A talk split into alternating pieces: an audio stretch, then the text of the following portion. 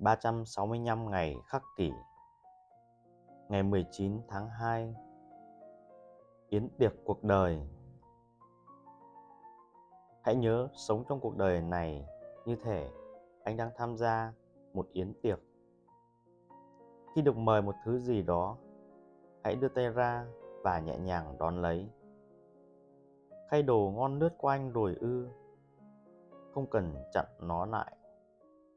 Nó vẫn chưa đến sao? Đừng khao khát trông chờ mà hãy đợi cho đến khi nó xuất hiện trước mặt anh. Hãy hành động theo cách này với con cái, bạn đời, địa vị, của cải của anh. Và một ngày nào đó, anh sẽ được dự tiệc với các vị thần. Trích Sổ tay của Epictetus vào lần tới, khi bạn nhìn thấy một thứ mà mình khao khát, hãy nhớ đến phép ẩn dụ của Epictetus về yến tiệc cuộc đời. Khi bạn thấy mình quá kích động, sẵn sàng làm bất cứ điều gì để đoạt lấy nó, tương đương với việc với tay qua bàn tiệc và giật lấy một món ăn từ tay người khác. Hãy nhắc nhở bản thân rằng đây là cách cư xử khiếm nhã và không cần thiết. Hãy kiên nhẫn chờ đến lượt.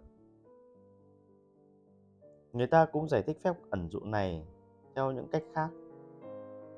Ví dụ, chúng ta có thể nghĩ rằng mình thật may mắn khi được mời tham dự một yến tiệc tuyệt vời với cảm xúc biết ơn hoặc chúng ta nên tận dụng thời gian và thưởng thức hương vị của những món ăn ngon mà ta được mời, tức là tận hưởng khoảnh khắc hiện tại. Tuy nhiên, nhồi nhét thức ăn và uống quá nhiều không hề tốt cho sức khỏe của chúng ta. Suy cho cùng, tham ăn là một đại tội. Vào cuối bữa tiệc, sẽ thật thô lỗ nếu ta không giúp chủ nhà dọn rửa bát đũa.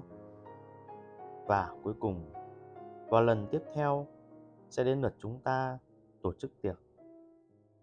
Và ta sẽ đối xử với các vị khách theo cách ta đã được đối xử, cùng chia sẻ phước lành.